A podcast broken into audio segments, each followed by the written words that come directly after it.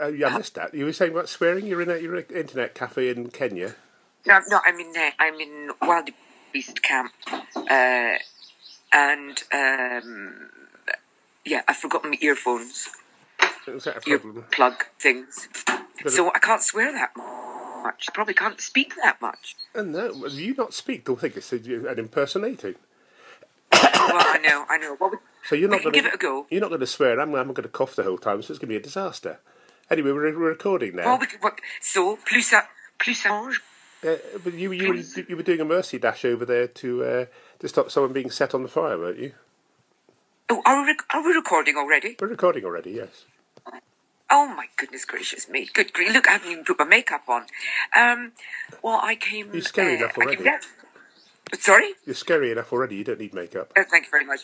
Uh, yeah, one of um, our ladies, Joanne, her name is.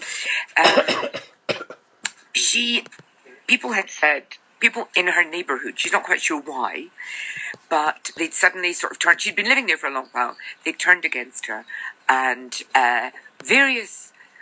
I mean, it happens a lot, uh, and sometimes I have to. It doesn't help having a white friend. You know, so pe- Yeah. because people get a bit well, if you've got a white friend, you could have she could build you a castle with five swimming pools and whatnot. Anyway, I don't know why they turned against Joanne, but the rumours were as follows: number one, she was HIV positive, which she is, uh, and therefore, if you used the long drop communal toilet after her, uh, sorry, that's my point. She's HIV positive, so if you use the communal long drop toilet after her, you would, of course, become HIV positive. Of course. Of course. Uh, secondly, uh, she has TB, which she does not. Uh, but of course, that means that when she, like, do you have TB, John? Who knows? Uh, so she has TB. So when she hangs her washing out to dry, all the TB germs go away, go out, come out of the washing, and infect you and your lovely children. Uh-huh. And then thirdly, she has a blood-sucking demon lurking in her house. What you? And of course, and uh, no, not me. Right. And as we know, John, as everybody I think knows, the only way to get rid of a blood-sucking demon is to burn the house down with the person and the demon in it. So she's she's moved to uh, to another area where, and you know, that, does happen a lot. You just have to keep moving to where people don't know about you and your supposed blood-sucking demon. It's a fucking nightmare. Can you hold on just one second? yeah. Do- Hello. Me, I'm okay. I'm doing a podcast at the moment. Okay. One irritating thing about Kenyans is, you know, I just like to start a, a phone conversation with, "Hello, let's get down to business." Yeah. Ken, you have to. The hello, how are you? You, you saw me five hour, five hours ago. I'm fine. I'm fine. I'm, so there's all this politeness. At the, as you know, I'm not very big on politeness, but there's all this politeness at the beginning. And when you meet someone, there's greetings. And I'm, you know, unfeasibly old. I really don't have time for greetings and niceties. But that, that's the British way. It's not the Scottish way, but it's the British way. Oh British, and the, the British, doing with it? the British, the Chinese, and The the Japanese. of time, John. We never bother with we never bother with ni- niceties, do we? Well, it's just too too dangerous with a knife already Oh, out of the teeth. So I hear Yes. Uh, I, I made a, ni- uh, a list of news, John. News, Good comedy grief. news. Uh, I hear Tommy Sheppard is not deputy leader of the SNP. I'm saying nothing about shit rising. Uh, I believe. he's Okay, not, fine. I believe he's Uh, well, it obviously didn't rise far enough. Well, whoever whoever one got like fifty-two percent of the vote, uh, and then Tommy came second, so he did very well. Really? Well, you should appeal because the Brexiters got, you know, the uh, Brexiters got 52% of the vote and the, uh, uh, vote, and the rest of them have never uh, stopped moaning. He could probably just start another campaign. Complaints will start flooding in. Does this mean? Yeah, does this? Uh, that's fine. Um, Nic- Nicola Sturgeon Invisible definitely. Dot. Invisible Dot have collapsed. I know. Yes, I haven't read I that mean, how story could yet. that happen? I, didn't, I didn't read the headline. Oh, sorry, I only read the headline. Didn't read the story. What's the story? I've Oh, who- who are Invisible Dot for- the headline, John. Who are Guatem- It- it- they're, they're in liquidation. who are invisible Dot for. Guatemalans? The, no, the Invisible Dot are uh, uh, one of the good guys in terms of comedy, creativity, um, you know, small, looking for interesting comedy with comedy with knots and wrinkles, uh, and they and their venue, uh, they're not so much a dot now as a puddle. They've gone into liquidation. See what I did there? It's fucking hilarious, isn't it? But uh, there's such, such is the comedy business at the moment. People are going out of business all over the place. Really? And there's, there was someone who was it? Simon Kane, uh, the industry podcast man, put on put on on his uh, on his page. Uh, does anyone know any any comedy promoter who who runs a club uh, and makes a living out of it? Uh, not, not not not runs a club and does other things, but runs a club and makes a living out of it. And I don't think anyone came back with an answer. Crikey. Uh, and I, I can't God. think of anyone who probably does that. Any any performer who runs a club and makes it, his business out of the club? No, I can't think of anyone. Hmm. Yeah. I mean, you, you see, I've I've mixed feelings about this because no, actually, I. I mean, you should be able to run a comedy club and make some money out of it, but it's like any other business. Um, you know, you can put apples on a stall and make money out of it, but only if it's good apples and you're cheery and you know and you're cheery about it and you don't expect that uh, everybody has to buy your apples. And And, and you're only selling Sorry, I'm very tired. I'm, I'm losing. I'm losing, losing the thread of my own metaphor here. and you're only selling apples two, two nights a week, really. Friday, exactly. Saturday Plus, everybody else in the street is also selling apples. for free. Well, they're free, selling it for free, as it were. Some, yeah, some of them are selling a lot of chipped, slightly gone off apples uh, for nothing. But but the exciting news of the week is that the Apple store in Regent Street is reopening. But anyway, we'll pass that by. Oh, hila- hilarious segue there. Uh, and yes, Chatty Man has gone. Well, thank goodness for that. Oh, poor chatty man. This is Alan Not poor Carr. Chatty Man. Alan Carr. I just, I. See, he, he couldn't he couldn't couldn't get the guests that uh, Graham Norton were getting. Apparently, was getting. Yeah, oh, diddums. I think, you know, I think his talent was stretched there about as far as it could go. You know, there, there's, I don't know, maybe there should be room, room for more than one. You know, I always thought at least Graham keeps his uh, camp to the charming side of camp. I think Alan went over the line where it's just irritating. You think? Yeah, I think he's very charming. He's very. He's a national institution. He's much loved. I don't know. Maybe it's the teeth. Maybe I just found the teeth scary. I don't really notice it. I'm not good with teeth. Oh, you, you never I'm not mentioned good this with with me. Uh, and y- now, I was very, thank you, very, very, I can't, well, I can't believe. You know, sometimes when we moan on and on and on and on about We? oh, the BBC We this and it's all, all right, me. Well, no, fucking comedy fraternity. Um, you know, television, it never goes for the good guys and it's all rubbish. And Ivan Brackenbury, God bless his little multi-talented cotton socks. It's got BBC One series for hospital folk. I know, extraordinary. Yes. Wouldn't have thought he was BBC One. I think One. it's wonderful. I think it's wonderful too. I Well, I know it's, it's they've commissioned. Uh, what are we? like? It's like a hospital ward here. it is. Well, we should try for a, a series where I just, I just kind of bimble on, lose my thread because I'm knackered, and you cough all the time. And not, and unusually, you're the healthiest person here. Yeah, and you had to get the word bimble in Um, there, didn't you? That non-existent word. Yeah, I use the word bimble. It is a real word. Steve Rollins uses it. If Steve Rollins uses it, it is a proper word. Been living in Anyway, Germany too long. Um, uh, Ah, Bill Bailey's got a sitcom. yes, everyone's getting a. Why have you not got a sitcom? Well, I don't know, John.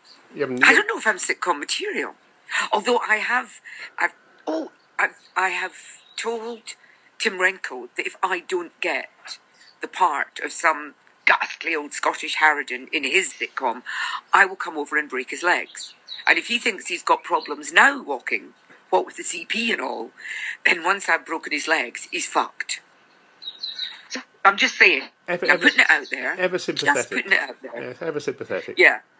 But you know, Tim, Tim we Renkow virtually could, made the man, John. To be fair, we've virtually made the man. Where would Tim Renkow be without us? we didn't make him very well. You and your blog, you and your blog, me and my glowing reviews. The boy would be nothing.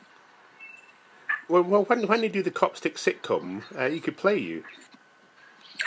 Now that's an idea. Yeah. No, I want Liz Carr. I want Liz Carr to play me. Nah, no, no. He's he's better. Put, put him in a big wig. He's away. Uh, I, I, I always had to think of the, the Centre for Comedy Studies at Brunel University the other day. There, because I'm, there's a that sort of Centre for. Comedy Studies. There is. I mean, what can I say? Oh, they can go fuck themselves. What's with the Centre of Comedy Studies, for God's sake? Um, that- st- this is how to be funny. no, no. They they analyse comedy. Don't even ask. Um, uh, but some, some, Yeah, well, people have tried that, and all you do when you analyse comedy is you make it deeply unfunny. there was there was a thing about. It'll be, it'll be the it'll be the the Gaulier school of of generalized comedy, and it'll just destroy comedy. It's like it's like dissection. Okay, to dissect a rat, first kill the rat.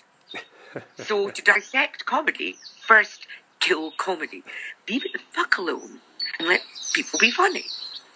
Anyway, it was it was about outrage and uh, outrage and, and class and all sorts of interesting, fascinating Oh, here we things go. like that. Uh, but uh, some someone said I can't remember who it was. Someone said that uh, Stephen Bailey had been up at the BBC, and uh, when, when he mentioned he was working class background, he said, "Oh no, we've already got one of those." I, Yes. I'd have thought the most obvious thing about Stephen Bailey isn't that he's working class. I wouldn't even have thought he was working class. But, uh, No, no. But I mean, I do think that um, in the world, in the world, in the whole world, I'm talking globally here, John, but no, in most because of social media,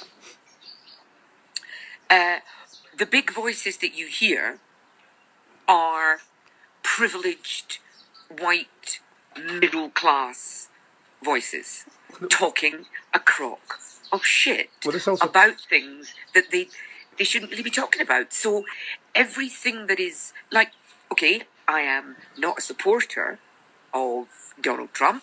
I think the man's probably the monster that everyone thinks he is. Um, but I really have had it with you know the privileged middle class, ov- you know, overly educated Brit and you know an American voice, the kind of university chatterati, you know, saying that everyone who would vote for Trump is, you know, uh, uh, is pond life. Just shut the fuck up. You vote for who you want to vote for. Do not make judgments because most of the people, you know, it's like Brexit. People are voting for Trump because they sound a bit like him. If- uh, They sound a bit like them, not you know overly edgy. Just um, a, a work like a a, a a- man who's had jobs and Trump. empires, and you know they just. I know he inherited it from his dad, but you know what I mean. It's the the he's only underprivileged. The, no, I'm not saying he was underprivileged, but they go, well, you've run a business. You've, you're not a career politician. Yes, Like, not, he's not a career and it's, politician. and it's yeah. not, let's not, let's not get bogged down in Trump. Perish the thought. Um, but the, the chatterati, who, generally speaking, don't have proper jobs. They all have the kind of jobs that if they were wiped off the planet, nobody would miss them. You know, the, the, come the apocalypse, uh, okay, we'll be living without the arms and the brokers and the and the commentators, and nobody's going to die because they've gone. But now they have the power, they have the vocal power, they have the opinion power because they're all over social media, the Twitterati, and they don't like the working classes. They don't like, you know, Brexit was by and large a working class vote. Donald Trump's, I think, will kind of be uh, a working class and businessman vote, I don't um, businessman. and it's it's not it, it's not really it's not so much left and right anymore. It's I think there is, you know, certainly in America, certainly here, uh, it's kind of a, a, a what do you call it, a backlash from people. Would you lot whittling on on Twitter about um, you know creating new gender neutral pronouns and not being able to say boo to a goose who comes from boo, uh, would you just shut the fuck up and let people who have practical lives to live, who have practical shit to do, get on with doing practical shit and not sit on their overprivileged arses all day thinking of new ways to be outraged? Actually, And that, that covers the comedy, you know, as well. yeah. I mean, in, in, the, in, the, and any aforementioned Brunel University thing, the, the, middle class obviously came up as well, and it was put forward, I think, by Mark Boosey of the British Comedy uh, Guide, that uh, uh one one reason why, sorry, one reason why lots of comedians are middle class is because at the beginning you have to do a lot of gigs for no money, and therefore you have to have some sort of financial backing to actually become a comedian. Uh, and uh, Fair dues. You either have to be uh, some dad, daddy's got money, but then you're probably not going to be a comedian, uh, or uh, you have to have some sort of way of supporting yourself for maybe three, four, five, six years before you can actually make a full time living out of it. And therefore, it's it's inherent that uh, comedians, are, by and large, are going to be middle class. And what, what, what didn't come up was I, I think that also that means that in fact, as, as you were talking about the quote working class unquote, that the the comedians yep. are, are sort of out of kilter with the, the, the real public. They're they're in kilter yes. with the people who go to comedy clubs because the people who go to comedy clubs, even if they're cheap comedy clubs, tend to be middle class. But they're, yeah, they're out yeah. of kilter with the, the mass of voters, which is why Brexit was such a shock. In fact, yeah. they were middle class people talking to middle class people, by and large liberal, possibly gone to university, and they weren't in touch with the north of England, for example. And in fact, there was, well, an, there was an interesting thing on the radio, in fact, saying that uh, a lot of the places that voted most to get out of the common market were the places yep. that got most money out of the common market because they were underprivileged places. I think you'll find, John, that it's not been the common market for quite some time. Well, it is to me. and, and, and, and, uh, oh, you wonderful, you wonderful old-fashioned boy! You. Did, did, you read my wonderful interview with Richard Gadd about the Perrier Award? Yes, as I like, to, as I like to call it. Uh, but yeah, no, the, the uh, social media, uh, generally speaking, I think has just created a whole lovely world where nobody actually has to do anything. You know, if I read one more person going, oh, um, love and compassion to the women of Haiti or whatever, Haiti, it just, you go, well, fuck off. What good's that going to do them? Yeah. What good's that going to do them? this and uh, I stand with this and I stand with that. Fuck off. Get up off your largely overprivileged white first world arse and go and do something about it. Well, then, you know, quite frankly, your love and compassion means fuck all to anyone. Really, that might come as a shock to the love and compassion people. But the words love and compassion typed into a social media outlet do nothing. They don't change the world. They don't, the only thing they change is that they give you a temporary warm glow in knowing that you're a marvellous person. They mean fuck all. And I speak as somebody who's out here up to my nipples in shite. Not right at the moment, because I felt that would, you know, I think the broadcast, the, uh, the podcast deserves me to sit down and, you know, be someplace relatively nice. But people going, using words like, you know, oh, great work, blah, blah, blah. Look, Nothing, nothing, doesn't help. I can sit down with the women I sit with and go, yeah, uh, Johnny from um, Ravenscourt Park sends love and compassion. They're still going to die in a heap of shit along with their children screaming in the last agonies of whatever it is. You know, it's, it's, but, but it doesn't take long living in that nice, safe social media world to think that it's the real world. Indeed. But, you know, once upon a time, somebody who communicated only with people that couldn't actually see were put in an asylum. Not given, you know, a gazillion Twitter followers and became and given a position of power in their world. It's you're just talking to voices, except they're not in your head; they're on your iPad. I should get complaints rolling in. It's going to be controversial. Well, I, I, I, expre- I, express I express no opinion on Brexit at all, but I am pissed off with people just whining, whinging on and on and on about, oh, we lost a Brexit vote. I mean, yeah, yeah. It's, it's like, when was it going to stop? It's like, so, oh, 1979, we lost, we, Labour should have won, Margaret Thatcher shouldn't have won. When are you going to stop yep. whinging?